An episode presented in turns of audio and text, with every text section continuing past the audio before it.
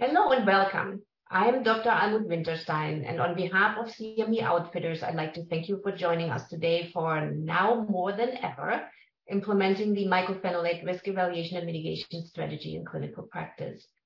The CME activity is supported by an educational grant from the Mycophenolate REMS Group, a consortium of more than 20 companies that provide branded and generic forms of mycophenolate.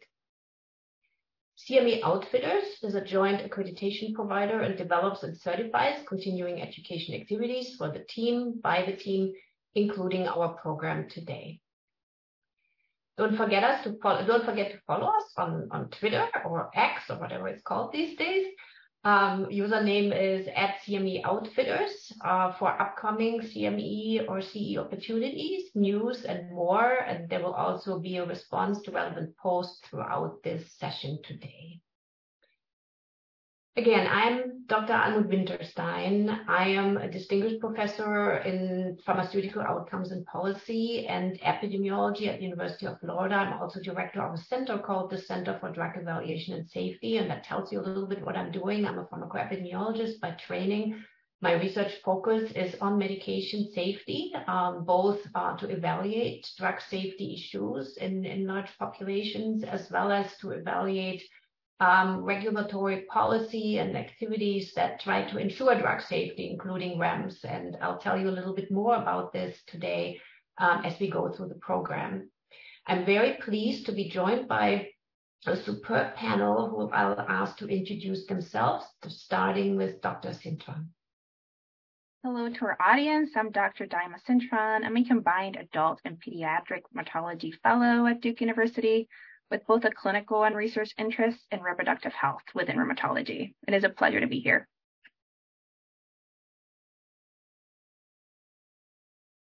Dr. Kim.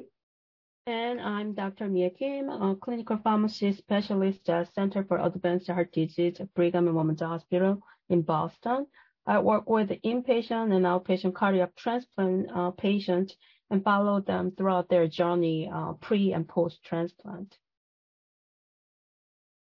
Thank you both.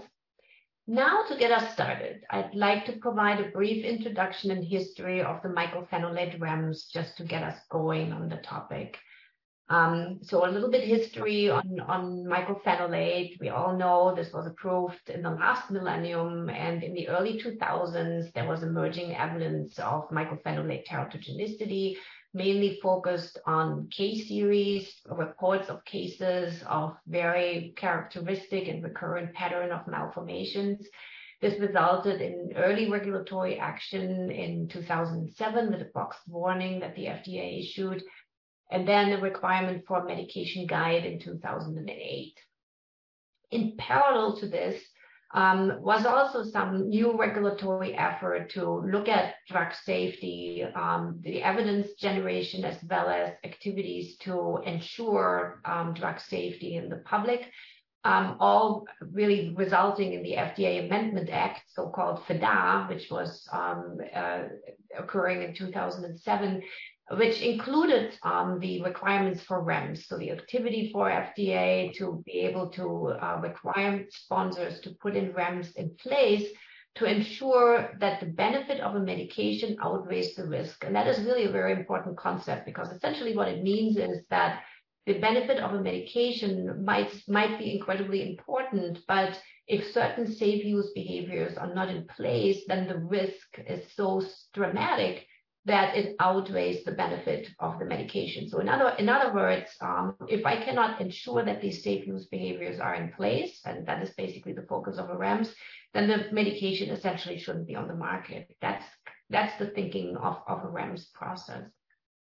So this REMS was then introduced in 2012, so fairly late. So we had several years of activity and clinical practice where the REMS was not in place. In 2012, it was put in place, and it focuses on very specific safe use behaviors, again, to ensure that we prevent prenatal exposure to mycophenolate. So the focus is to mitigate the risk of embryo-fetal toxicity associated with the use of mycophenolate by educating healthcare providers on increased risk of first trimester pregnancy losses and congenital malformations, the need to counsel patients of reproductive potential on the importance of pregnancy prevention and pregnancy planning, and the need to report pregnancies to the Mycophenolate Pregnancy Registry. And we'll talk about all of those specific activities a little more. And then on the other side, the need to inform patients of reproductive potential who are prescribed mycophenolate about an increased risk of miscarriage and birth defects and the importance of pregnancy prevention and planning. So essentially, this REMS is directed to two audiences, the providers as well as the patients. Here is a screenshot of the mycophenolate REMS homepage. This is a great resource. It has a lot of information that is patient-directed that you might want to consider looking at. The URL is posted at the bottom of these slides, and the slides will be available to you for review as well.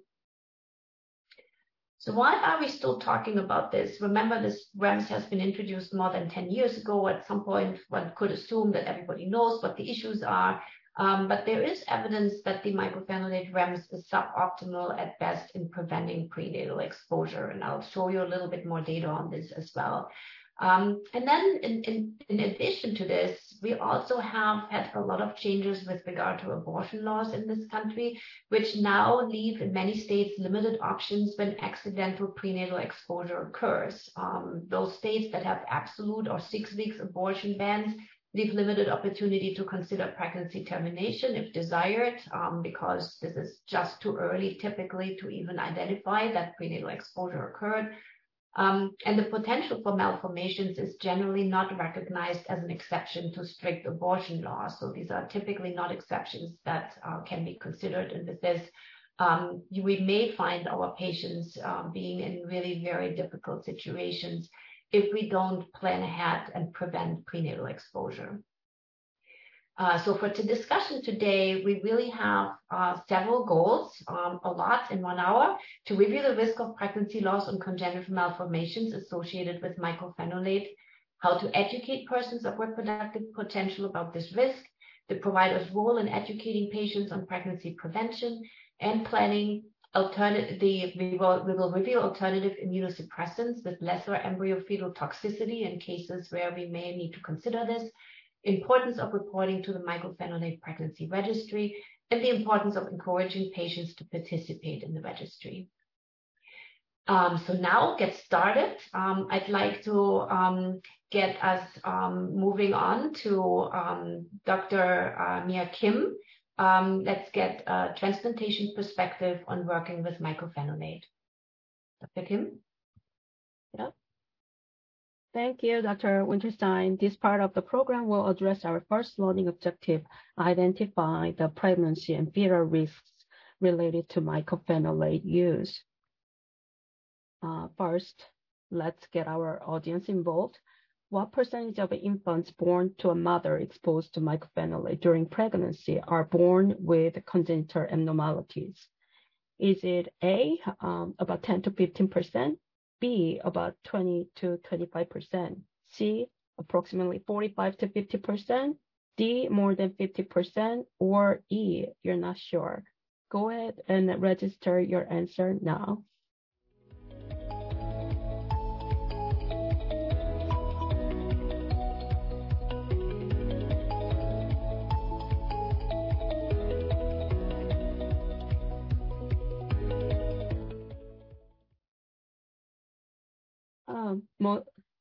Let's see. So most of you say you're not sure, but those among those who answered got it right. And the correct answer is B, 20 to 25%. And we'll learn more about that in a moment. So there are two different mycophenolate products available in the market. One is called mycophenolate mofetil, which is a prodrug of active ingredient mycophenolic acid, or MPA. It is available as both IV and PO formulations, and it has received its first FDA approval for its use in preventing organ rejections in kidney transplant recipients in 1995. And has expanded its indications further to heart and liver transplants thereafter. It is reasonably well tolerated, but often causes GI side effects such as diarrhea. So another company came out with a new product, delayed release mycophenolic acid sodium, in an attempt to alleviate some of these GI intolerance issues. But unfortunately, it seems that there's no really clear data that if it has improved the GI intolerance as compared to mycophenolate mofetil or not. And when you think about it, it kind of makes sense as that it being an anticoated formulation, and then mycophenolate GI problem usually happens in the more distal area of GI system. It makes sense that why it did not really improve the tolerability.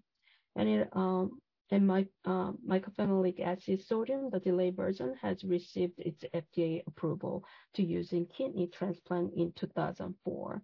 So these mycophenolate products really became the anti-metabolites of choice for most U.S. transplant centers due to its superior efficacy to other anti-metabolites like azathioprine in terms of preventing rejections.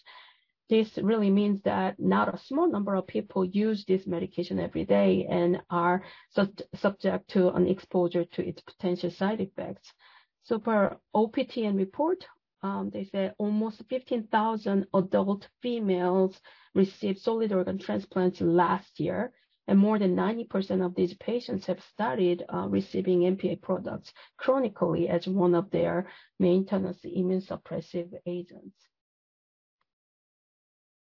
With its proven efficacy and favorable toxicity profile, MPA products were trialed and adopted to treat several other conditions as well, including other solid organ transplants like lung, pancreas, or small bowel transplants, and graft versus host disease following bone marrow transplantation. It is also an option for treating rheumatoid arthritis, inflammatory bowel disease, psoriasis, and other autoimmune diseases as well.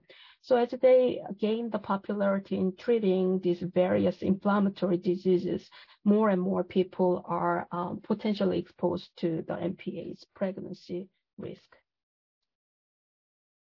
MPA exerts its immunosuppressive effects by inhibiting an enzyme called IMPDH, inosine 5-monophosphate dehydrogenase, which is an enzyme involved in the early step of de novo synthesis of guanine.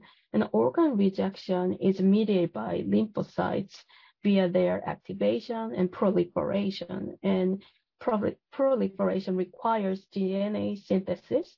And so inhibiting the formulation of its building block, which is DNA-based guanine in this case, can prevent organ rejections.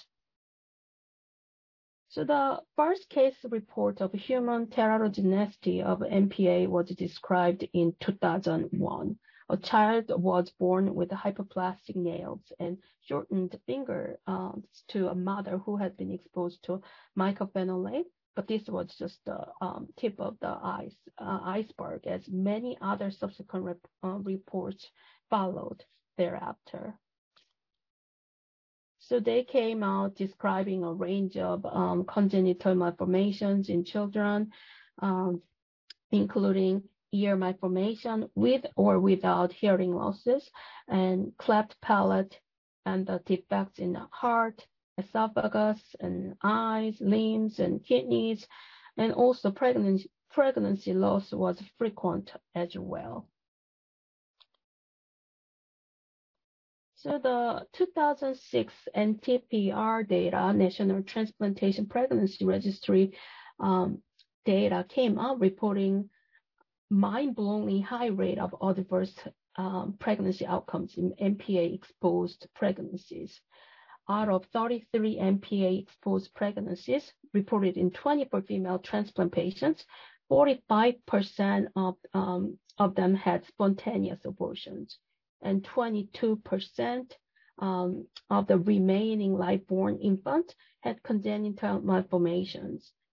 Additionally, post-marketing data of 77 female patients exposed to MPA during pregnancy between 1995 and 2007 also reported high rate of spontaneous abortions and congenital malformation.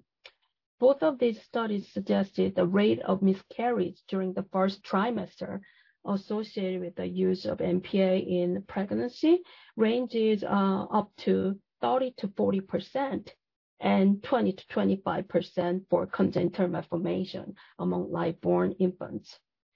This rate of aberrant fetal outcomes is overwhelming when considering that the overall rate of congenital malformation previously reported in the offspring of transplant patients who were on different immunosuppressive agents was only 4% to 5%, which appears sort of comparable to 3% in the general U.S. population. So given this risk of MPA use during pregnancy, there were a lot of efforts made by the FDA to reduce the risk, as Dr. Winterstein mentioned earlier. FDA updated the labeling of MPA products to include this boxed warning shown on the slide regarding embryo fetal toxicity related to their use in female in 2007, and in 2008, medication guide is now required to be distributed to patients by their pharmacies. And in the same year, the FDA also required all the manufacturer of the MPA products to come up with some REMS proposals. And following the review of those proposals, a single shared REMS system for all MPA products was approved in 2012. So this single REMS program focuses on educating patients of reproductive potential and providers on the embryo-fetal risk of MPA and need for the proper prevention and planning of pregnancy while using MPA. Additionally, patients are encouraged to report their MPA-exposed pregnancies, if there's any, to a voluntary registry called Mycophenolate Pregnancy Registry, which was created as a part of the REMS program. At the early stage of MPA, REMS was not clear who were considered persons of childbearing potential, but not so at the time, it created a lot of confusion among the practitioners, but now they are defined as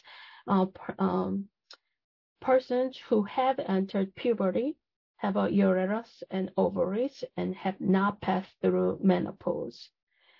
Pregnancy tests should be performed immediately before starting mycophenolate as well, which may be tricky to complete for transplant patients, as the first dose of mycophenolate products usually given in the OR, and remembering to order a pregnancy test in the midst of chaos of donor call and prepping for the transplant surgery could be challenging. And another test in 8 to 10 days should be ordered to confirm the result.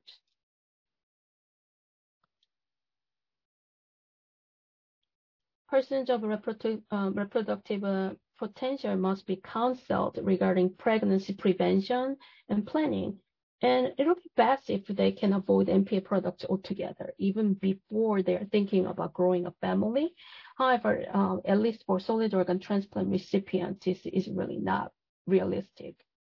Fortunately, for those patients who are already on MPA, prior to pregnancy planning and starting to thinking about starting a family, many cases report case reports suggest discontinuation of the drug prior to conception was associated with a significantly higher rate of live birth and lower rates of birth defects.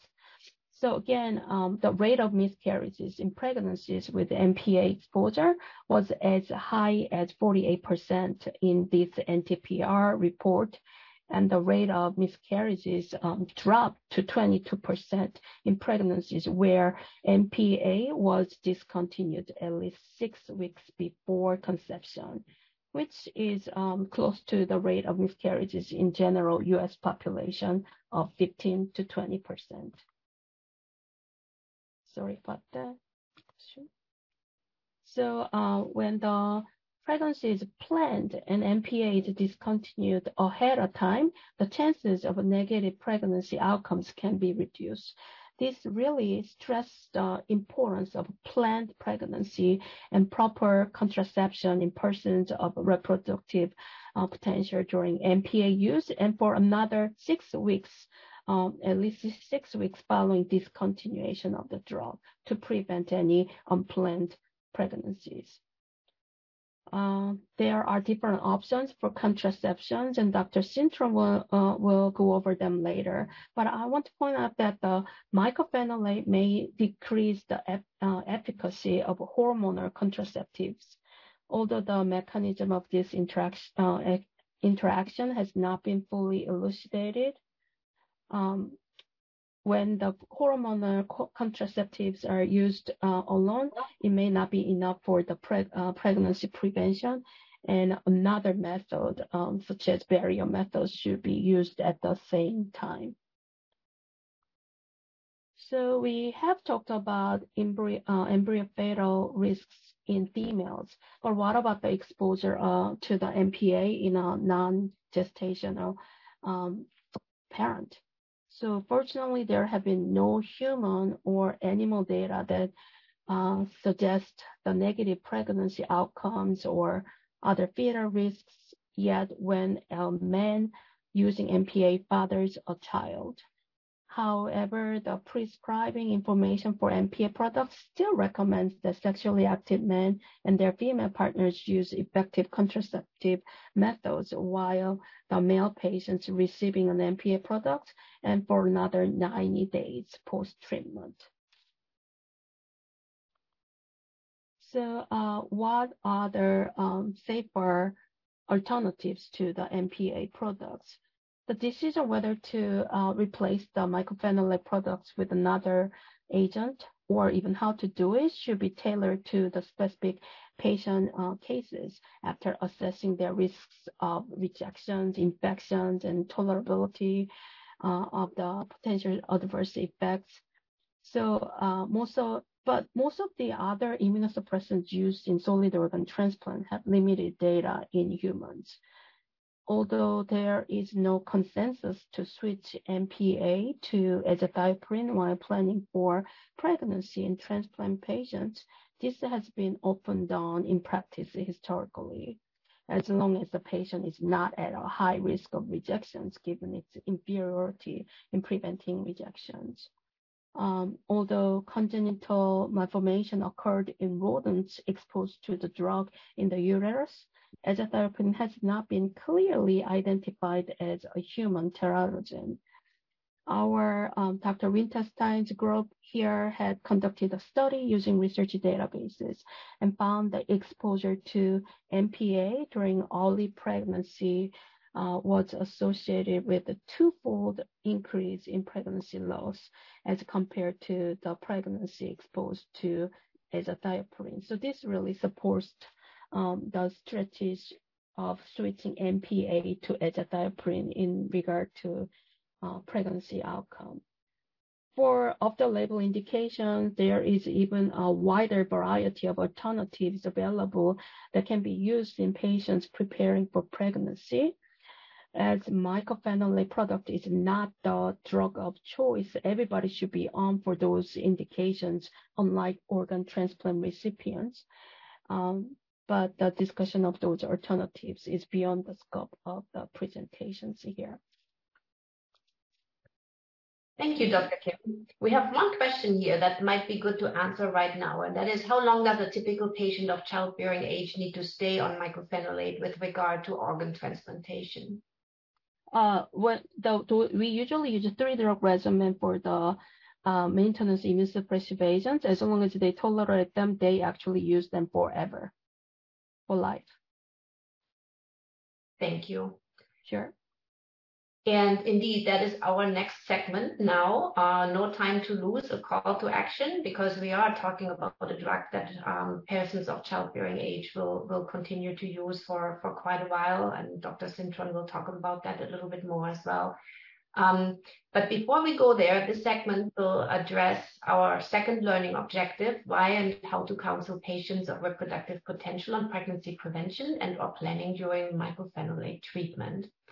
But first, here's another audience response question. Which of the following is a positive impact of the mycophenolate REMS to date? Is it A, a decreased mycophenolate initiation during pregnancy? B, improved contraception during mycophenolate therapy? C, decreased mycophenolate initiation during pregnancy and improved contraception?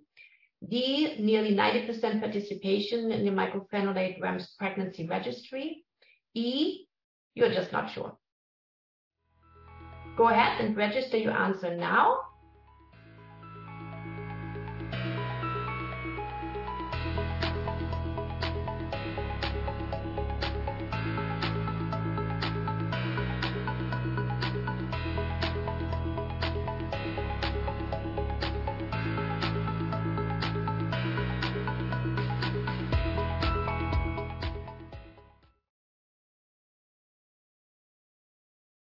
All right, and the correct answer is A, decreased mycophenolate initiation during pregnancy.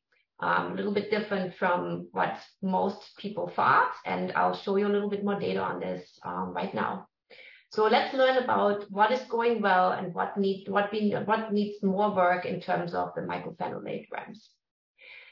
We have done a good amount of work to describe the status quo of prenatal exposure to teratogenic medications in the US, and the results are not that great. What I'm sharing here is a publication that we did not too long ago in AJOG, the American Journal of Obstetrics and Gynecology, that looked at the risk for prenatal exposure to medications with known teratogenic risk, and there's more than about 140 of those. So although FDA, the FDA Amendment Act, has resulted in increased regulatory efforts, only 10 out of those 140 medications with known teratogenic risk currently have a REMS. For the remainder, we essentially rely on warnings in the package insert, which people may read or not. And so the result is a fairly high exposure risk. About 1 in 16 pregnancies is exposed to medications with known or potential teratogenicity. And as I said, very few have a REMS program. So now looking at the mycophenolate REMS, you may recall that the mycophenolate REMS was introduced reasonably late after teratogenicity was already known, and it was preceded by the requirement for a medication guide, so essentially an additional piece of paper that a pharmacy would hand out to a person who would fill a prescription for mycophenolate, along with the normal, with the usual information that is handed out. So that gave us the opportunity to look at prenatal exposure risk during two time periods, the medication guide period, where teratogenicity was known, but the REMS was not in place. And then the REMS period, where teratogenicity was also known to providers, but we had the REMS program in place. So we used market scan data. This is a national sample of privately insured patients. We looked at persons of reproductive potential, ages 15 to 44, who filled at least one prescription for oral mycophenolate. And the unit of analysis was basically a mycophenolate treatment episode. So the duration during which a person would use mycophenolate, and as Dr. Kim already pointed out, oftentimes that's reasonably long. And we had a look-back period of 6 months to really have new initiations of mycophenolate that we then followed forward. And we looked at two things. One was the rule out of pregnancy at treatment initiation. So essentially, we wanted to see that when mycophenolate is initiated, is pregnancy already happening? So in what proportion of mycophenolate initiations overlap with an existing pregnancy?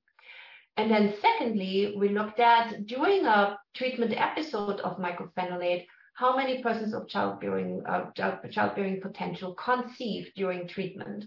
So the way we were looking at this was the first one, the initiation during pregnancy would be really something the provider would have under control, or it is under control of the provider, right? Because I can check for pregnancy before I write a prescription for mycophenolate.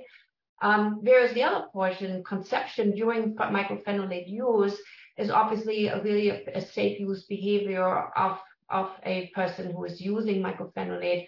But of course, there's also a provider activity here, which is really the pregnancy prevention and contraception discussion that needs to happen. So here are our results. So if we are looking at the proportion of pregnancy at mycophenolate initiation during the MedGuide period, we had 4 pregnancies per 1,000 initiation, and during the REMS period, we had 1.7 per 1,000 initiation. So that is a reduction in more than half. So the mycophenolate REMS was successful in preventing that mycophenolate gets initiated during pregnancy. Not perfect, but definitely a drop, which tells us that providers were more aware that pregnancy needs to be considered and tested. However, when we are looking at the rate of conception during mycophenolate treatment, we basically see no change whatsoever. So we had during the medication guide period, 12.9 pregnancies per 1,000 user years, and that dropped to 12.5 with a rate ratio of 0.97, so there really is not a whole lot. So the REMS did decrease mycophenolate initiation during pregnancy, but contraception during use did not improve. So why does this happen? I wish I could tell you.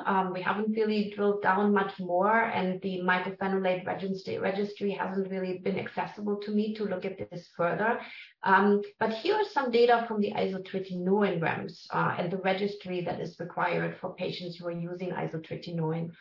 On the left-hand side, we have from the registry reports what the reason for pregnancy was. And these are provider reports. And it looks at different years when the isotretinoin REMS was in place. And what we see here is that contraceptive failure is a fairly high frequent reason, although this is dropping. And of course, with the adoption of more LARCs, long-acting hormonal contraceptives, hopefully that is not too much of a concern anymore, but it still makes a good bulk.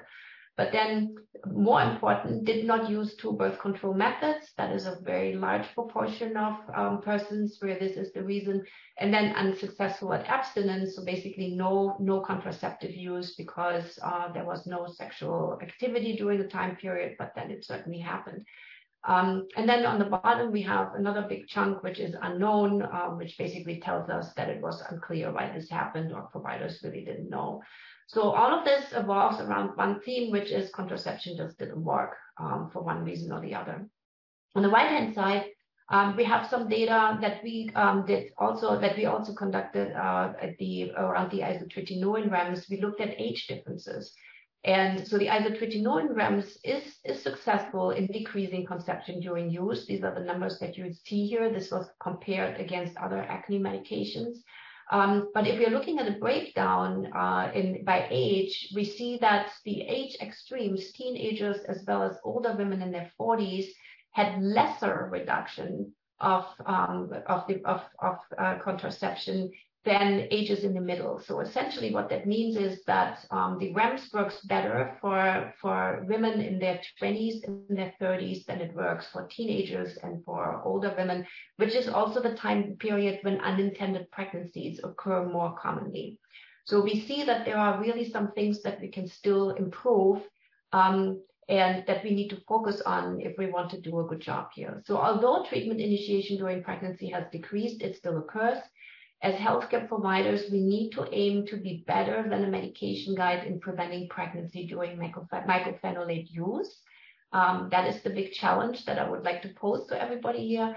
And we know some mechanisms of REMS failure, but need to learn more about who is at risk and should be targeted with enhanced efforts to prevent pregnancy. So, for example, who needs reminders more frequently to ensure that she remembers that pregnancy prevention is really important.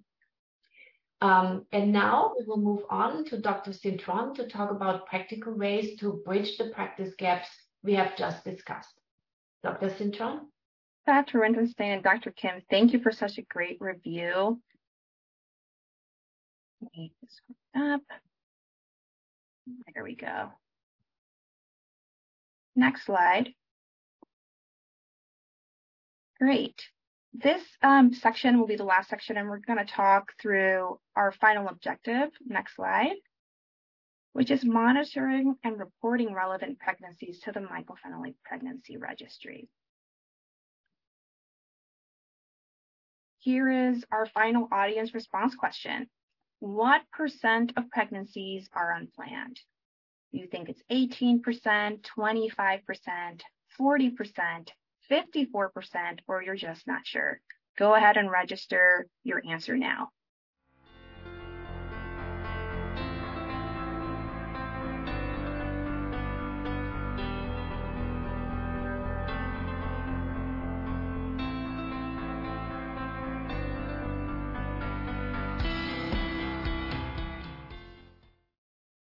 Great. And the correct answer is 40%. This highlights the ongoing need for pregnancy planning and contraception counseling. Next slide. Our goal through the next slide is to provide guidance and content on contraception that better prepares you to have the MREMS conversation with your patients. We will then go through a few clinical scenarios and talk about examples on how to incorporate MREMS into your clinical workflow or documentation. Next slide. As stated, 40% of pregnancies are unplanned, which is a bigger concern when we think among women who are on a teratogenic medication like mycophenolate. We need to discuss MREMS to prevent this outcome, but we acknowledge it is hard to implement in clinical practice. There are time constraints. We have busy clinics. We have packed encounters with a lot of information to discuss with our patients. We have concerns about our patient perceptions. Do they want to talk about contraception? Do they want to talk about pregnancy? And sometimes our level of comfort when it comes to having the conversation on contraception and pregnancy is not ideal or at our best. Next slide. Yet it is essential that we overcome those limitations. And we're going to start here with some strategies to best implement MREMS. Address reproductive goals with your patients early, ideally prior to starting mycophenolate. Know if they're sexually active with male, female partners, or both. Are they using contraception? And does your patient want to become pregnant? Do this in a supportive, non-judgmental environment. We're here to support our patients' decisions. Invest the time on contraception knowledge, and we hope to summarize a lot of that information on the next slides so you feel more comfortable when it comes to the contraception conversation. And finally, consider incorporating MREMS into your clinical notes or daily workflow. Next slide. MREMS recommends we counsel persons of reproductive potential. That includes patients from puberty all the way to menopause, which is on an average at the age of 50. Excluding those with premature ovarian failure, total hysterectomy, and/or ovarectomy. While on mycophenolate, patients should be on contraception at the start of treatment, during treatment, and at least 6 weeks after ending the medication. During that time, despite being on contraception, we need to do pregnancy screening at the start of the mycophenolate. Ideally, 8 to 10 days after we start the medication, there's always that risk of an initial false negative, and then at every follow-up encounter. Next slide. Here is the MREMS contraception guide. I thought it would be a nice idea if we go through it like I would with a patient. So patient X, we have discussed the risk of pregnancy while on mycophenolate and the potential fetal anomalies. Now let's talk about how to have you on adequate contraception. There are 3 options. Each option has a list of different contraceptive methods. Option 1 includes the most effective contraceptive and intrauterine device. If you are on this medication, there will be 90% effectiveness in preventing pregnancy. If you desire to not have any kids, it also includes permanent tubal sterilization and vasectomy. If you do not wish to choose an IUD, we would need to consider a combination of option 2 and option 3. So option 2 includes hormone contraceptives, which I would favor the progesterone implant, Nexplanon, as the efficacy is close to the intrauterine device, but also the progesterone injection, the Depo-Provera shots, every 12 weeks. One of these we would have to combine with a barrier method, most commonly a condom. So kind of going through the contraception discussion guide, there are ways to do it quickly, to do it efficiently, and kind of going through what the MREMS truly recommends. After you go through all these options, it is a shared decision process with our patients based on cost, compliance with medication, and their expected date of pregnancy. Next slide. I then followed its discussion with emergency contraception discussions, especially if you have those patients that choose combination 2+3 just because of the known less effectiveness of that choice. First and most importantly, clarify to your patient that this is not an abortion pill. It blocks ovulation, it impacts the uterus lining, but is not in any way abortive to a pregnancy. There are three options you can consider and offer to your patient. Plan B, that's an over-the-counter progesterone that can be used up to 3 days after the sexual encounter. But be mindful of patients who are over 70 kilograms or over 165 pounds, that it is not as effective. In those patients, you might want to recommend Ella, a progesterone receptor modulator that can be used up to 5 days after the sexual encounter. This can be prescribed by any healthcare provider. Finally, that third option is placement of a copper intrauterine device. It is 100% effective. It can be used for a woman of any weight, but it does require a referral to a gynecologist or a provider who's trained in intrauterine device placement. Perfect. Next slide. With all that knowledge, let's go through some clinical scenarios together. This is scenario number one. You're about to start a patient on mycophenolate. And when you do a little bit more diving into kind of the reproductive goals, the patient is just not interested in getting pregnant anytime soon. This is kind of the ideal scenario. You can truly have a thorough conversation on MREMs with this patient. You can discuss contraception options and really push for that long-term contraception, that intrauterine device in option one. Be mindful, though, that plans do change. Therefore, readdress pregnancy goals on follow-up appointments with these patients. Next slide. Let's go through scenario number two. You're going to start mycophenolate, but your patient wants to get pregnant or is unsure about getting pregnant in the near future. These patients, you truly need to take a pause. You need to explore their reproductive goals in more depth and really think of, are they high risk? Are they sexually active? Have they had prior abortions or miscarriages? And I would strongly consider choosing a pregnancy-compatible drug and not necessarily mycophenolate. If you are going to start mycophenolate, these are the high-risk subgroups that you want to more frequently counsel on MREMs, and you do not want to miss doing that pregnancy screening. Next slide. Scenario number three, you have a patient who is on mycophenolate, comes to your appointment and shares that they want to become pregnant soon. Listen and embrace. Don't try to convince your patients against this personal decision. We are here to support our patients. Assume that if they want to become pregnant, they're actively trying to get pregnant. Set a pregnancy goal. In the meantime, transition to a pregnancy-compatible drug. And we'll talk some more about how to approach a transition to a drug, a pregnancy-compatible drug in the next slide. Ideally, birth control should continue for 6 weeks after stopping the mycophenolate. And at this stage, refer patients for preconception counseling. Next slide. Like we talked about, transition to a pregnancy-compatible drug is not an easy task. We don't have any guidelines on how to transition from mycophenolate to a pregnancy-compatible drug. Most of our current decisions are based on clinical practice, and that is what I'm going to share today. Therefore, discuss the risk versus benefits of transitioning to another medication and understand that every patient is different and that in certain situations, the maternal benefits may outweigh the risk of the fetus. One of the most common medications we transition to is Imuran or azathioprine. And there are three ways we can do the transition. You either quickly decrease the mycophenolate and increase the Imuran. You either slowly decrease the mycophenolate dose and increase the Imuran dose, or you do a sudden switch.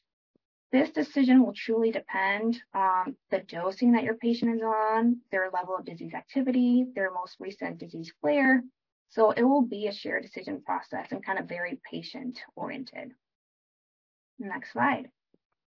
And then our final scenario, which I think is the most feared scenario, is having a patient on mycophenolate and finding out that your patient is pregnant, either through your pregnancy screening or a call from your patient kind of sharing that they're pregnant. Although this is not the ideal scenario, we do have to be proactive and we have to act with these patients. Stop the mycophenolate as soon as possible. transition the patient to a pregnancy-compatible drug, and in this scenario, you would favor doing a sudden switch to a drug that is compatible to pregnancy. Refer to preconception counseling and high-risk obstetrical care, and make sure to report this pregnancy to the Mycophenolate Pregnancy Registry. Next slide. Finally, find ways to include MREMs into your workflow. I have a few examples. First, having nurses in your team triage and identify persons of reproductive potential who are mycophenolate. They can add a pregnancy test to your orders and really help with keeping up with the MREMs pregnancy screening. You could also add MREMs to your notes. I've included here a dot phrase that includes kind of that MREMs initial counseling. We've also have added here, I do an electronic health record reminder of when MREMs was discussed and a reminder that we need to do pregnancy screening on every visit. Ultimately, you will find the option that best works for you.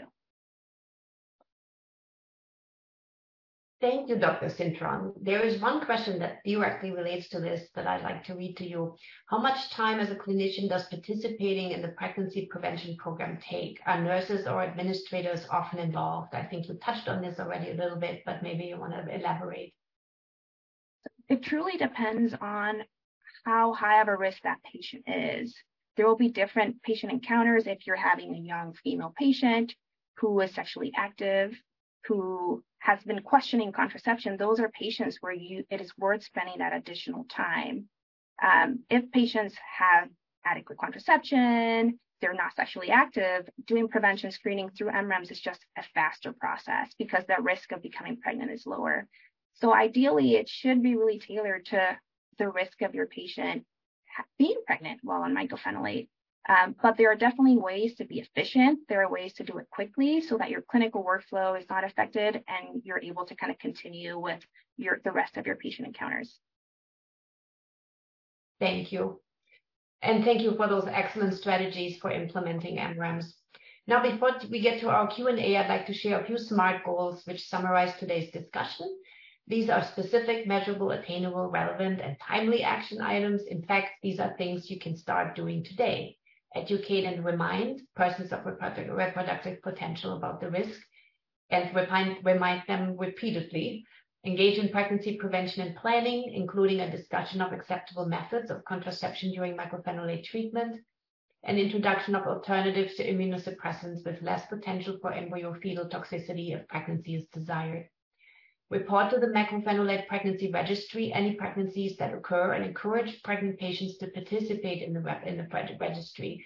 You saw that this information from the isotretinoin registry is really relevant and gives us hints to what goes wrong and how we can improve. So this information is really relevant to all of us to understand and design REMs that are most effective.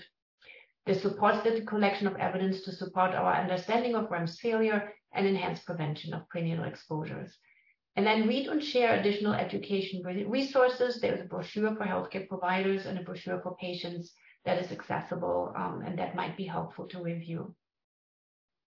Okay, almost time for our Q&A session, but first let's revisit our three questions and see how we do now.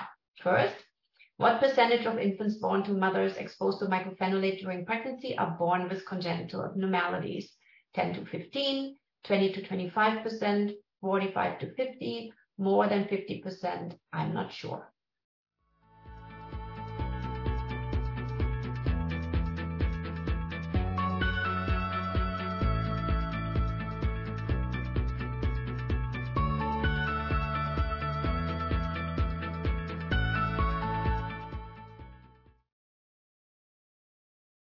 Right, pretty good. We have made great strides here. So let's move on to our next question. Which of the following is a positive impact of mycophenolate REMs to date? Decreased mycophenolate initiation during pregnancy, improved contraception during therapy, decreased initiation during pregnancy and improved contraception. Or reduced, improved contraception. Yeah, 90% participation in the registry. Or I'm not sure.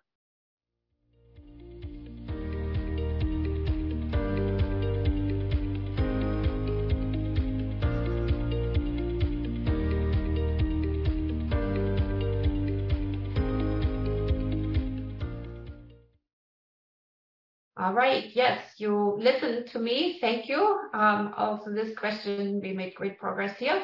And then our last question, what % of pregnancies are unplanned? 18, 25, 40%, or 54%?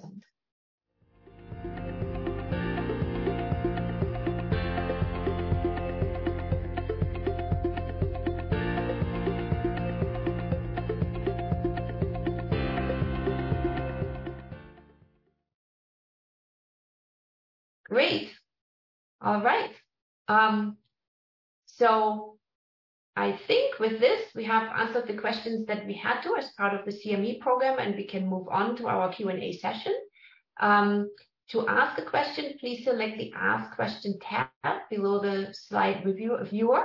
But we do have already some questions coming in, and I'd like to take some of those. There were two questions that dealt with what REMS is more successful, and what about the isotretinoin REMS in particular, and I'd like to comment on that.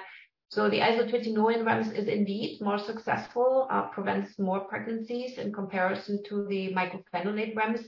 What is the key to that? The isotretinoin REMS is much more complicated and complex. It requires a negative pregnancy test prior to dispensing of isotretinoin. Physicians have to be part of an online registry where pregnancy test information is logged. This information then is reviewed by pharmacies, and there needs to be a log of a negative pregnancy test that is not older than 7 days before a pharmacy can dispense isotretinoin. So it is more invasive, if you will, as a REMS, more complicated to roll out for sure, but it is more successful. There was another question related to this that asked, is there social media used to remind women about the need for contraception? I'm not aware of any of those activities. I think that's a fantastic idea, quite frankly. There are some other, really good reminders that I think personally could be considered. For example, Europe has for some teratogenic drugs, similar to our cigarettes, where you have this big sign on there that says it can kill you. For teratogenic drugs in Europe, some teratogenic drugs have a big pregnant woman on the package, and then there's a cross through that basically says you cannot use it. So it's in front of you and in your eyes all the time. This is not available here, so it is really a matter of us reminding women about the need for contraception. But there are more questions here. So there is one, what is this % of today's transplant patients that entail mycophenolate? Dr. Kim? Yeah, I previously mentioned we have a better data for the first year.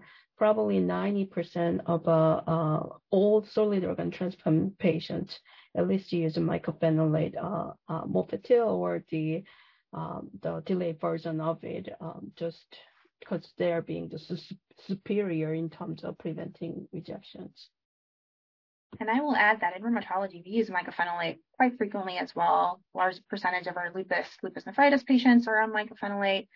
We can use it in interstitial lung disease and other connective tissue diseases, so very commonly used within rheumatology as well. That's a question for both of you and relates directly to this. Aside from azathioprine, are there any other alternatives and safer immunosuppressants to use instead of mycophenolate? So as I previously mentioned, azathioprine is really commonly used instead of it. If a patient, because patients are usually on 3-drug regimen, or if it's not 2, and just replacing one with another usually doesn't necessarily happen. It's actually very loaded question, as it's being inferior immunosuppressive agent. When we change it to azathioprine, not everybody can actually have a blessing to go ahead and then get pregnant after transplant. So if we do, they are usually at low immunogenic risk patients. So usually go to the azathioprine for some reason if you cannot tolerate it and happen to be off prednisone, we can use prednisone as well.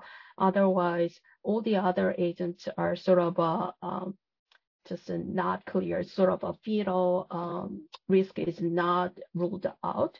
So you still use it at a risk, like mTOR inhibitors per se. When they did the embryo fetal risk test, it's still like usable, but yet you don't necessarily want to use it because of side effects of wound healing issues. So we do have some limited options in post-transplant. I would say within rheumatology, we frequently use Imuran as well. It's very driven by our patient's disease, your level of disease activity, and what we're truly targeting. Besides Imuran, we can use colchicine for arthritis. We can use plaquenil. Patients who have a lot of nephritis and proteinuria, we can use tacro, we can use cyclosporin, and ultimately prednisone. We can use that medication during pregnancy. It acutely lowers inflammation of a lot of rheumatic diseases. We have other drugs like vortuximab and venlista, but there's just less information available for those, but those are still tools that we can consider when we want to move away from teratogenic medications. Here's a specific question, Dr. Cintron. What is the prevalence of use of mycophenolate in rheumatologic practice? That is a great question. And I think it would be a hard one to gauge because we just use mycophenolate off-label for so many of our rheumatic processes. So not necessarily have a number, but definitely in practice is commonly used for arthritis, for nephritis, for hematological manifestations in lupus, for interstitial lung disease, for scleroderma and skin thickening. There are an array of off-label reasons, and I think that's why it's kind of hard to just say a number, but definitely very commonly used in practice. Mm-hmm. Dr. Kim, what percentage of pregnant patients suffer transplant rejection after mycophenolate is discontinued? So that's the flip side, right? Yes. Actually, the pregnancy itself increases the risk of rejection. Interestingly, when the father actually shares those donor antigens, then the risk of rejection goes up even higher. And since we're using a lower, efficacy drug as well, it is actually quite common. I can only refer to actually post-cardiac transplant data because I'm being a cardiac transplant pharmacist.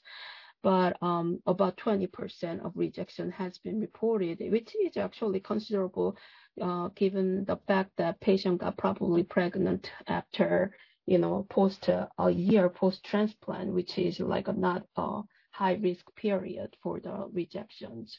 And then, the maternal death has been reported, graft dysfunction has been reported. So it is quite risky to get pregnant after transplant.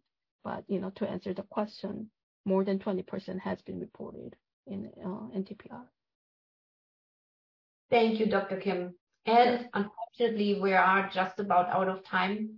I'd like to thank my colleagues, Dr. Kim and Dr. Cintron, for their participation and expertise, and thank you, our audience, for participating. I hope this program will help you to better engage with patients via the mycophenolate REMS. There are still a few questions about REMS that I would have loved to answer, and you will, at the last slide, see all of our email addresses, so if you have more questions, you're very welcome to direct them directly to us. Hang on, I will need to move these slides away here. Okay, so here are our email addresses for you to consider if you have more questions, and I'm always very happy to discuss REMS for sure. Please visit the Virtual Education Hub. This is a free resource and education to educate healthcare professionals and patients. There is a lot of really interesting CE programs that are available. To receive CME credit for this activity, please complete the post-test and evaluation online, then click on the Request Credit tab to complete the process and print your certificate. And thank you and good night. Thanks for listening.